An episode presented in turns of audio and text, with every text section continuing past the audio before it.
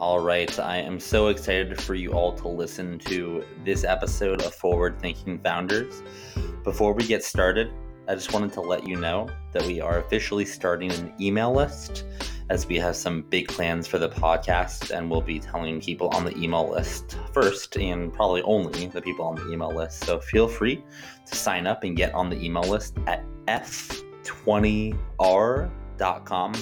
That's F as in Frank, 20, R as in red.com, and I'll see you over there. All right, how is it going, everyone? Welcome to another episode of Forward Thinking Founders, where we're talking to founders about their companies, their visions for the future, and how the two collide. Today, I'm very excited to be talking to Mark Lutter, who is the creator of the Charter Cities Institute. Mark, welcome to the show. How's it going? Good. Thanks for having me on. Yeah, thanks for coming on. I remember when I first kind of came across what you were working on, my mind was blown. This seems like a whole another world that I knew nothing about until, a few weeks ago. And now I get to talk to, one of the foremost experts. So I'm very excited. Kind of to start, can we just, can you dive into what your company does? And then kind of after that, give it a little bit of an idea of to start off, like what's a charter city? Then we can kind of go into different realms from there. Sure. Yeah. So I founded the Charter Cities Institute about 2 years ago, and we're a nonprofit. And what we are doing is building the ecosystem for charter cities. And so this has two parts. First, what is a charter city? A charter city is a new city development with a special jurisdiction that allows it to adopt a more competitive business environment. And so the problem this is trying to solve there's two major problems. First is basically poor governance and global poverty. So, right, a lot of the world lives in countries that have a lot of red tape, strong regulations that make it very difficult to start businesses, to create wealth. And then the second aspect is, and so this keeps a lot of people poor. There's currently just under 1 billion people living on less than $1 a day, and the majority of the world's population lives on less than $10 a day. And the other thing that this is trying to solve is urbanization. So there's over 70 million new urban residents annually. They're primarily concentrated in Africa and Asia. And so the idea is, as we saw in the second half of the 21st century, some of the most successful cities, Singapore, Hong Kong, Shenzhen, Dubai, all had governments that had a little bit more authority than that was delegated from the national government. So Singapore was a country, right? The city-state. Hong Kong was a colony of Great Britain, and then it was part of China, two systems, one country. Shenzhen had a special economic zone that was reasonably expansive. They had their own labor law, their own tax system, their own land. They created the first land market in China. And then Dubai it's not fully a city-state, but it's basically a city-state, part of the UAE. And so what they had is that they had these business environments that were, one, conducive to investment, job creation, economic development, and they had the flexibility to change, to respond to changing conditions and demands on the ground. So we at the Charter Cities Institute see this as a model that can be applied in emerging markets that are rapidly urbanizing, that have relatively poor governance. And so the question we ask is, okay, lots of people are moving to new cities. There are some master planned cities being built today, about 120 around the world. Can we work with these master plan cities? Can we help start new master plan cities to create this legal framework, this governance framework that allows for more investment, more job creation, more economic development? So the World Bank, right, they have a Doing Business Index that's generally seen as a good proxy for how good a governing system is. In sub-Saharan Africa, for example, it takes on average about 46% of per capita income just to legally register a business. So that's what a charter city is, right? It's a new city with a special jurisdiction that allows it a more competitive business environment. What do we do is we're building the ecosystem for charter cities. So a brief history of this space. 10 years ago, Paul Romer did a TED Talk on charter cities. It got a lot of attention. He went to Madagascar, then he went to Honduras. Neither project was successful. And then he stopped talking about it publicly, and all the momentum died, except for this small pocket of largely techno-libertarians out in San Francisco, sort of affiliated with the Seasteading Institute, but there were a number of projects on land that fit in that vein. Unfortunately, none of those projects were successful.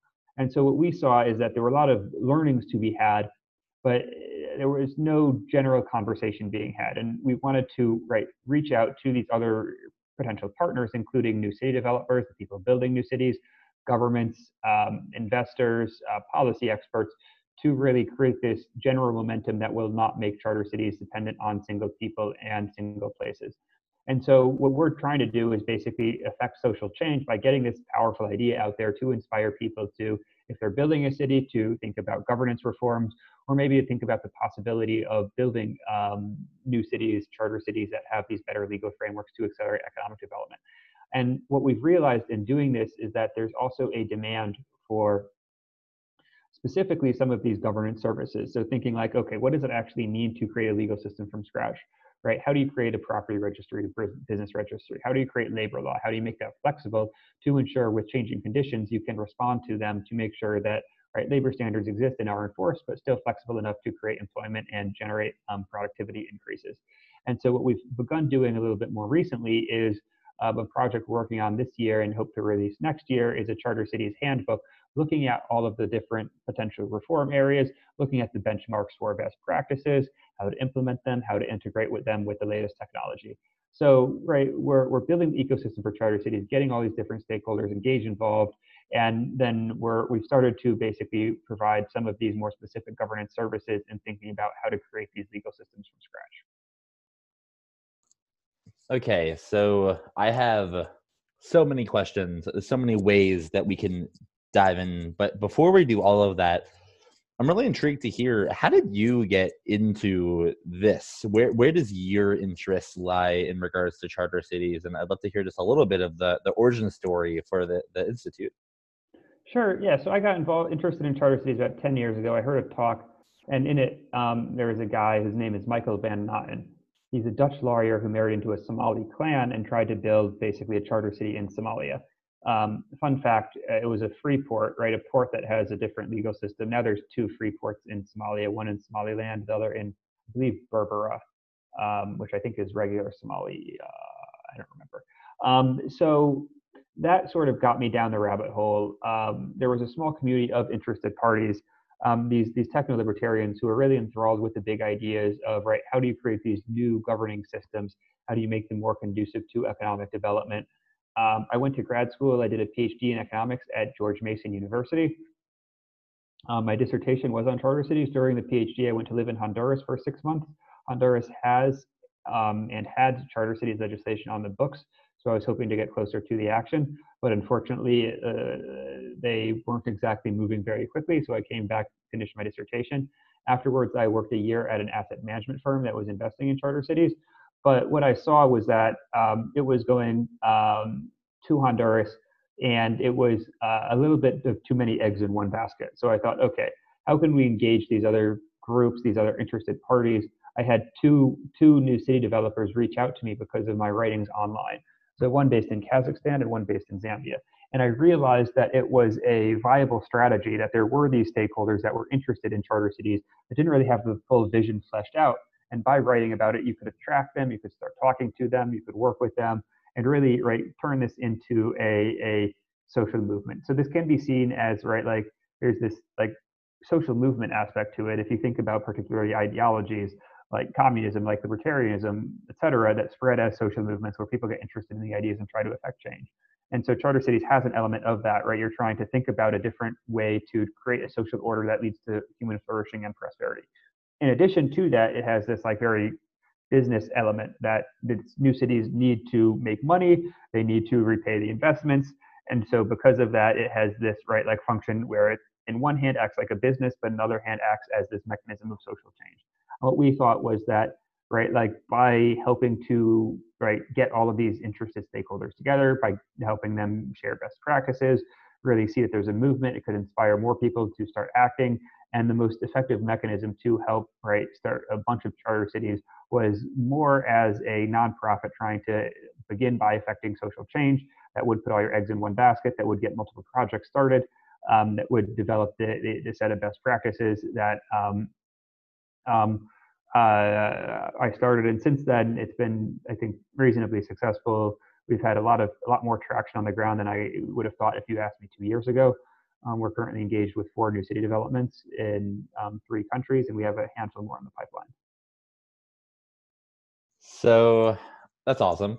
I like that you, this isn't just like an idea that you got one day, like, oh, charter cities are cool, let's do something. Like, this is kind of, it's been building up to this, which I really like, which with your, you're like an expert in the field, which is fantastic. I think the way I want to tackle this topic is I want to talk about the creation of one and the steps that happen in order to actually have a charter city. And I think we might go into, you know, a couple of questions along the way. So to start, the reason to do a charter city makes sense, but how does, like, what is a good area of land that would make like a good area for a charter city? Like, how do people identify areas that would be good to build a charter city?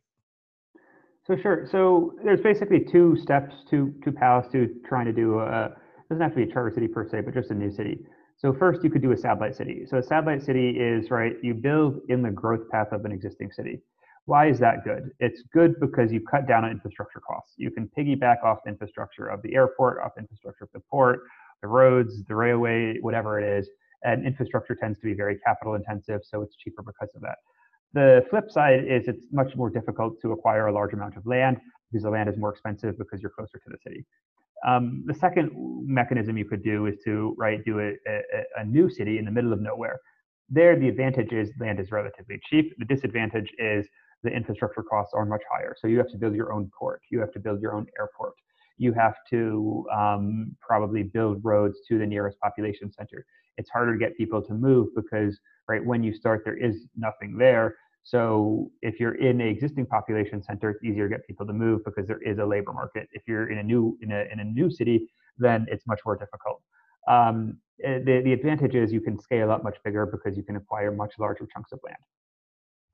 So that's the first step, is basically land acquisition, and those are the 2 stages for the process. In addition to land acquisition, you want to talk with the government and figure out what type of legal framework is politically possible in that country. And so you could go at the administrative level, which a lot of countries have special economic zone laws, and see if it's possible to apply the special economic zone law and maybe tweak it a little bit to make your city a better place to do business. The other option is to get legislative buy-in, which is more politically challenging, but allows for a deeper set of reforms and a more competitive business environment than just administrative action would typically allow.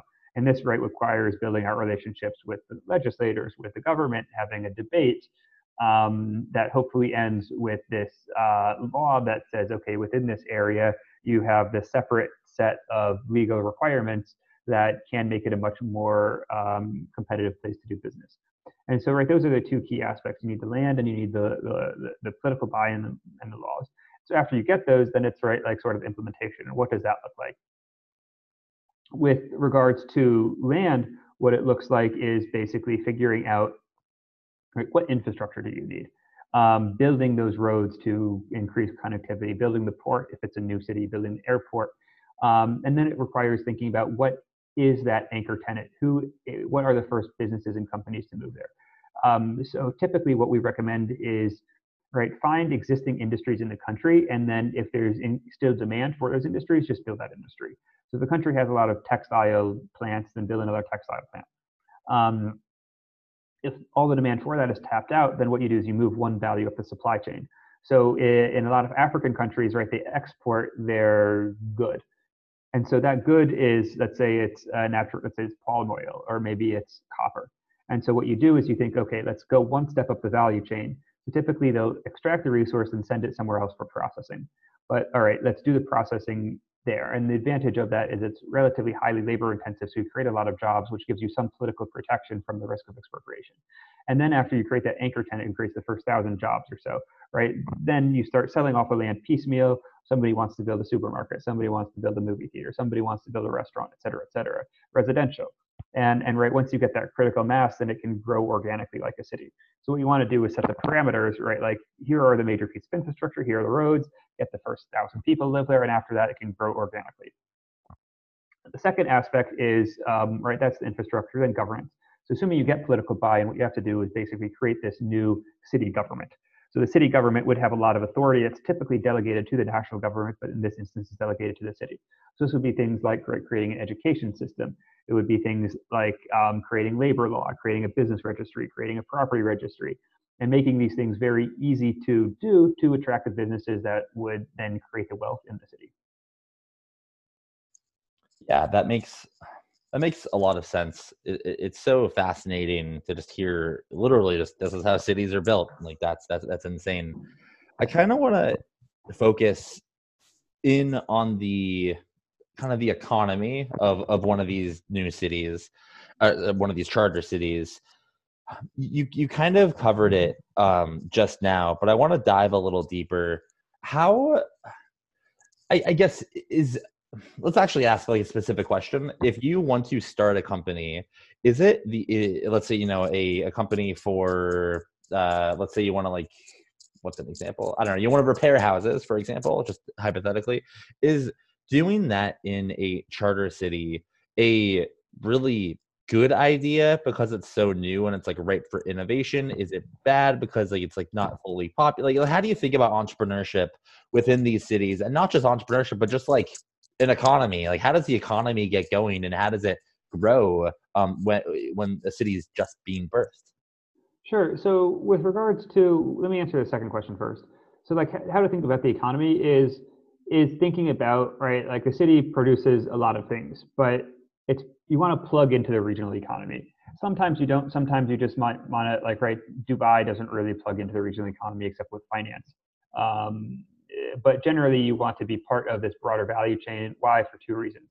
One, it insulates you from political risk a little bit, in that if you're trading with everybody in the region, if you get hurt, they get hurt. And that allows for a little bit more political leverage to reduce the risk that the government comes and expropriates you or limits that special jurisdiction.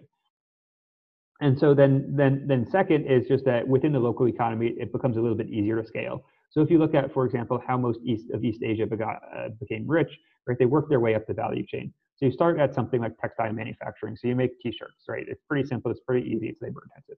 Then you go to maybe shoes. It's a little bit more difficult.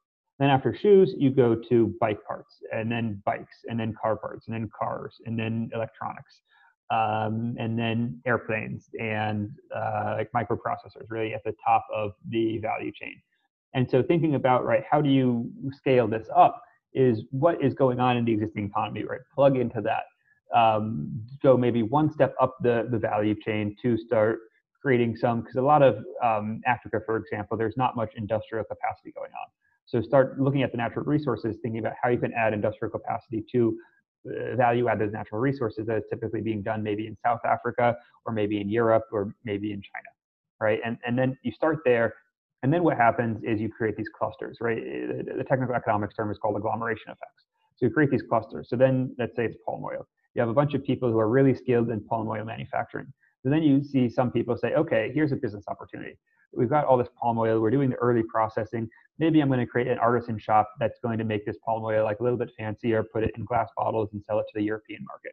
Maybe somebody says, okay, I'm going to like take this palm oil, I'm going to mix it with something else and then sell it to the American market, right? And you get all of these spin-off industries that, because you have the talent, because you have the concentration there, people start becoming better at that. And then as a city grows, maybe you think, okay, now we're good at palm oil manufacturing. Maybe we also add copper manufacturing or copper processing. Maybe you add textile manufacturing, right? You figure out whatever it is, that value chain to the global economy, and you work your way in there and you scale up. And the second question you asked was how to think about entrepreneurship. And so this is sort of twofold. It's one, like if you have an existing business in the city, does it make sense, or in the country, does it make sense to relocate to the charter city? The answer is maybe, but probably not, right? Like if you have an existing business and you've already handled a lot of the regulations, maybe you want to move to the charter city for lower taxes or better service provision. Like in a lot of emerging markets, power is not reliable. So, right, like Charter City has reliable electricity, so maybe you want to move there because of that. But really, a lot of the growth opportunity is these new jobs, these new opportunities that come. So, right, if you look at emerging markets, there's actually higher rates of entrepreneurship in emerging markets than in the US. Why? It's because a lot of like the people who are selling fruit by the side of the road, they are entrepreneurs, but they're unable to scale. And so a lot of times they're unable to scale because the businesses aren't, they're in the informal sector. So they might be able to hire two other people to do, right, like have banana stands or whatever it is, but you can't get 10, you can't get 50. So the really good entrepreneurs are trapped in this informal sector, at least a percentage of really good entrepreneurs are trapped in the informal sector. And so what the Charter City would allow is, right, these entrepreneurs, maybe it starts off with there being like 500 fruit stands in the city. But there's 4 entrepreneurs who are really good who end up buying up all the competition and become much more efficient. And they're happy because they make more money. The previous fruit stand provider are happy because now they have much more reliable incomes that aren't subject to this like day-to-day variation based on whether people buy their fruit. And the economy improves in efficiency. So I think the biggest, right, like the biggest value add will come from these people who were previously relegated to the informal sector who are able to unleash their entrepreneurial talents, because the barrier to joining the formal sector has been so greatly lowered. Yeah, that all makes sense for sure. Something I want to kind of shift to is news of that actually happened today. That is, I think, in this realm. I mean, obviously, you know more about this than I do, but Cul-de-sac, just launched or just kind of came out of stealth mode today, which is this city that is going, or neighborhood city that's going to be built in Tempe, Arizona, which is, just so everyone knows, is literally 10 miles south of from where I live, which is pretty exciting. But they just kind of announced this out of the blue, and now I'm thinking about, where do I want to live? You know, in fall of 2020, I want to live there. So I'm kind of curious, like almost to get your advice. How should I think about moving to, is this a charter city? Is it a city? Is it like, are these going to be more common buildings, like cities within cities? I'm curious just how you think about this cul-de-sac thing. Sure. So I wouldn't call it a charter city. I don't think they're pushing any type of legal and regulatory reform. So that's the key that we look at for charter cities, basically substantial legal reforms that can improve the business environment. It's my understanding is that they're building 4,000 people. So what right, like, I'm not sure I'd call that a city. I'd call that a right, like, really cool neighborhood that I think would be a very nice place to live. I like walkable streets. I suspect that they're going to become more common. I mean, one, I think cul-de-sac is run by some very good people. I think they're very competent, so I think they're going to grow pretty rapidly and try to build a lot of these. And then two, if you look at the trends that they're tapping into, I mean, San Francisco, for example, proposed a few months ago to, I believe it was Market Street, turn like 2 miles of Market Street into a walkable area to ban cars on that. We're seeing this move away from cars towards more walkable streets, towards this more, pedestrian-friendly environment that, in my opinion, is generally a good move. I think if we look at like how cars influence city behavior just from cars themselves, which basically have a lot of free real estate in terms of parking in cities, to how they make parts of cities unwalkable and are sort of antagonistic to pedestrians, to how the existence of cars have led to these massive highways that have often gone through low-income, typically minority neighborhoods that have really destroyed the neighborhoods and caused these negative long-term consequences. I think, right, moving towards this more walkable, human-centric environment is good. I suspect we'll continue to see that. And I think making sure is plugged in. The challenge is making sure that there's still access to the existing labor markets.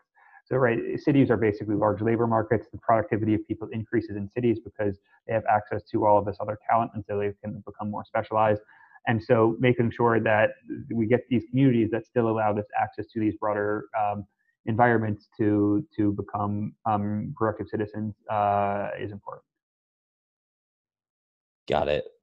So you said there are a lot, not just one charter city, there's several charter cities around the world. I'd be intrigued to hear about one that I don't necessarily want to ask for your favorite one, because I'm sure you like a lot of them, but like one that kind of sticks out to you. And if you can explain kind of the name of the charter city and what about it sticks out, I'd love to hear about one specific city. Sure. So I wouldn't say these are charter cities yet. These might be called charter cities projects. So the first one is in Zambia. The CEO reached out to me almost 3 years ago now, It's called Nkwashi. So it's about 30-40 minutes outside of the capital, outside of the central business district of Lusaka, capital of Zambia.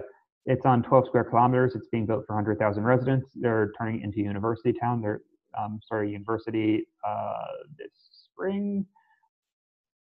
And what they're looking to do is basically to create this knowledge center. And we're currently negotiating with the Zambian government, the Zambian Development Agency, for a memorandum of understanding to look at what administrative steps could be taken to make it the Nkwashi, as well as other areas, more conducive places to do business.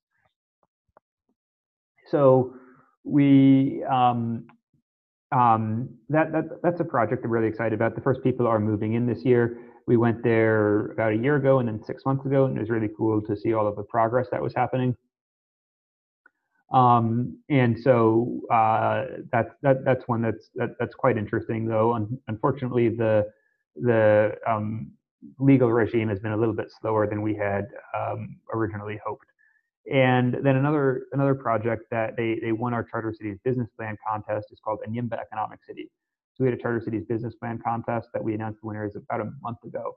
And the first place was Enyimba Economic City. It's 95 square kilometers, being built for 1.5 million residents in Nigeria. That the scale of it is just amazing. And so it's also run by a very good team. They're finalizing so that project is quite good. They already have special economic zone status, which allows for a little bit more sort of freedom in figuring out how to make a make it a better business environment. Got it. That's I was reading about. Apologies. How do you can you pronounce Nkwashi? Can you pronounce the first one that you mentioned again? Nkwashi. Nkwashi. Yeah, I was reading about Nkwashi on your website, and I'm looking at the renderings and just like what it looks like, and it's fascinating that these are being built around the world. I'm kind of interested to hear, kind of shifting our focus a little more towards the future. What do charter cities mean for the future? I'm actually going to leave it there. What do these charter cities mean for the future, and what's going to change in a decade or two because of these charter cities being built now? Yeah, so what we hope is basically that these can be a vehicle for policy reforms that alleviate poverty. And so countries often are unable or unwilling to pass reforms that can create institutions that generate wealth. And so the question is, how do you get around these roadblocks? And the idea of a charter city is by focusing on a limited residential area, it's possible to get deeper reforms than otherwise possible, and to create institutions that generate wealth. So what we're hoping to do is that these charter cities over the next 50 years that we help create the legal systems for can generate 1 to 3 percentage point higher growth than the host country, which over this 50-year period, because growth compounds, ends up leading to huge differences. So we saw in Singapore, Shenzhen, Hong Kong, Dubai, in 2 or 3 generations, they all became very wealthy world-class cities. We think this is replicable in emerging markets around the world if we get charter cities, the governance framework set up right. And so that's really the key. The second order effect that we hope to happen is that this can show the rest of the country that, hey, these reforms work and they're adopted on a wider scale. So if we look at China, they saw Hong Kong, they were like, Hong Kong's getting rich, they're Chinese, we're Chinese, what's going on here? And that's part of the inspiration for Shenzhen. Then Shenzhen was successful in those reforms, spread throughout the country. It lifted about 800 million people out of poverty. And so we're hoping that, Africa is too far away. So they see Hong Kong, they see Shenzhen, the cultural distance is a little bit too high for it to click. But what we think is you get 1, 2, maybe 3 success stories in Africa, and they see, oh, that's going really well, Like if you're Tanzania and you see Zambia, you're like, Zambia is not smarter than us, we can do this better. So then they start one. And you see that sort of mechanism hopefully spread that allows for a lot of these charter cities to be built, to be developed, that can help shift the narrative, generate economic growth, and lift tens of millions of people out of poverty. That's interesting. So it's a one of the primary goals or potential outcomes of charter cities is alleviating poverty. That's powerful. That's super powerful. I'm going to ask a hypothetical question, and it might be totally off base, but I'm just kind of curious to hear what you think. If someone, let's say San Francisco was 10 times bigger, and all the areas in San Francisco were gigantic, and someone said, you know what, we're going to put a charter city in the Tenderloin, and we're going to find the highest potential, like the people that can be, we're going to find a certain amount of people in the Tenderloin, put them in the charter city, and build something there. Is that can you also alleviate poverty in that type of environment, or how does that work in areas of the states that are not doing too hot? So that's a tricky question. What we're focusing on emerging markets primarily because there's a lot of urbanization happening, so people are moving to cities. And second, because it tends to be a little bit easier to get political buy-in in emerging markets than in high-income countries. The U.S., I think, is unlikely to pass substantial reforms to allow local areas. And even if the U.S. did, right, if we're talking about a lot of low-income countries, you get good institutions, you might have 20x changes in income, right, going from $1,000 to $20,000. In the U.S., if you get the best institutions, if you're really optimistic, then you might get a 2x change in income, which, right, it's a lot, but like 2 versus 20, it's an order of magnitude difference. I still think that charter cities could be used to help alleviate some of the state challenges, so I wouldn't really focus on charter cities per se. If we look at San Francisco, one of the challenges is high housing costs. So how does this fix, right? Like legalize housing. I mean, I'm a yimpy, right? Like if you build a lot more houses, the houses will be less expensive, and some of the homeless people will then have high enough incomes to go live in houses. Second, what you want to do is, and I'm not an expert on any of this per se, but right, like make sure that you provide good like mental health services, good services to homeless people and potentially homeless people to decrease the funnel of homeless people. So if there are people who might be on the verge of being homeless, right, like figure out programs that are able to help them. And the challenge is, right, you want this strong feedback loop from the body making decisions to the body that, to the people being governed, the governing body to the people being governed, so that when the governing body benefits from making good decisions and the people being governed. The challenge is, at least in some US cities, that sort of feedback loop has been broken. So in San Francisco, it's basically been captured by this homeowning, right, like elite, who have seen their value of their homes go up by $100,000 every year over the last 10 years. And they've basically captured the city government, and because they've captured it, have prevented new homes from getting built, as well as sort of see the tech industry as the cause of the problem.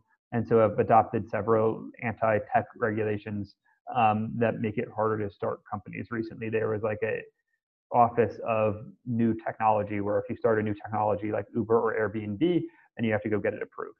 So you want to make sure that, right, the governing body has interests aligned with the people being governed, and oftentimes in modern America, that sort of relationship has broken down a little bit. And I'm not sure the charter city, I'm not sure is the right way to fix it per se, but there are some analogies in terms of thinking about like what some of the reforms might look like that would make some of these places better to live. Yeah, that makes a lot of sense, and I'm learning as we're going on how all this works, and it is so fascinating. To kind of getting close to rounding out the conversation, I have a couple more questions for you. So it seems like charter cities are a newer kind of wave. They're growing, you know. And I'm kind of curious if there was someone looking to get involved in charter cities. They are listening to this. They're just intrigued. How can they? Like, what's the best way for someone to get involved in a initiative or in a city or in an organization like yours? Like, what's the first step there? I mean, the first step I think is just to like familiarize yourself with the space. And so to do that, all right, follow us on Twitter, cci.city, on Facebook, Charter Cities Institute. But more generally, right, I think it's a very good space to be in because it's the very early stages of a space that's going to be huge. And so I think this was Eric Schmidt's quote. He told it to like Sheryl Sandberg. When somebody asks you to get on a rocket ship, don't ask what seat you're going on, just get on. And I see the Charter City space as a potential rocket ship, right? It's solving a huge problem.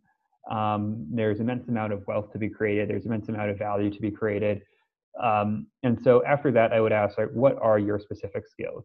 And this is a little bit challenging because a lot of the charter cities are being, right, they're being built in emerging markets, which can make it difficult for people with, right, like Western, who live in Western countries to get involved because, right, they're not being built there, they don't have the connections there, et cetera, et cetera. So, right, what sort of we're thinking about as we're hiring and staffing up is thinking about people with international development experience, people who can help draft the Charter Cities Charter, the Charter Cities legislation, people who can help implement that, people with, right, like project management experience who can help like make these decisions, help implement them, things with people with fundraising experience. There's also investment opportunities. Some of the charter cities are raising money now or will be soon in the future that need to be capitalized. And there isn't a like typical standard capital model for these. I've seen projects go with pension funds. I've seen projects do development banks. I've seen projects do pre-sales. So there is the opportunity to, right, like start creating capital streams for these projects. There's the opportunity to lead projects. There's the opportunity to do potentially sales, to do some of the technology products are related with charter cities. So there's a whole wealth of opportunities. I'm typically happy to answer emails if you want to email me and ask questions about what those opportunities might be. It's, well, I'll leave this as a list as a filtering mechanism for the listeners. My email is publicly available, but you have to go find it if you actually want me to answer your questions. I like that. I feel like there is the people that know how to just find emails. You know, they just they have the tools. Are always just you can tell they're like a little more techy or crafty or a little more of a hustler because almost anyone's email is available if you just look and use tools. Cool. Well, I have one more question for you before we wrap it up. This is a new type of question that I ask, but I've done it for the last couple of guests and I've thoroughly enjoyed it. So I'm going to ask you, what you're doing is innovative and it's new and it's probably hard. And oftentimes when you're starting something new, sometimes you need a little help, whether it's, you know, spreading the word about something or referring a, you know, a customer or a potential hiree. So my question for you is, and you can take some time to think if you want, or you can answer on the spot, but how can I or the forward-thinking founder community help you? Do you have an ask that you have for people that are listening that could help you move the needle just a little bit? And if you do, we'd love to hear it so we can help as a community. Sure. So, I mean, the ask is basically, I think the donations. We are a nonprofit, a 501c3. It's tax deductible. Our budget last year was around $500,000. I think we are very cost effective. I think we compare relatively favorably to organizations like GiveWell. They're top organizations. So if you're interested in alleviating global poverty, I think that's a high value add. Second is just in terms of like signal boosting. I mean, being on this podcast is super helpful, right? This is, like I said, we're trying to build a social movement. So getting people aware, following us on Twitter, on Facebook, on LinkedIn, getting people to engage your content, to share it with our friends. If people listening are organizing conferences, like we love speaking at events. So just really helping to spread the message. And then if you do work in international development or you have some of the skills that I previously mentioned, right, happy to like give you advice on potentially getting more involved in the space and what that would look like. All right, you all heard it there. So if any of that kind of aligns with you, you know the email, or at least you have to find it, and then you'll know the email. Well, thank you so much for coming on to the podcast. I this is honestly fascinating stuff. This is a whole nother world that I, again, only dove into as of a few weeks ago when I discovered you. And I just, I think it's awesome. So I appreciate you taking some time and sharing about what you're working on the podcast. And I hope all the success in the world for all of these charter cities. Great. Thanks for having me.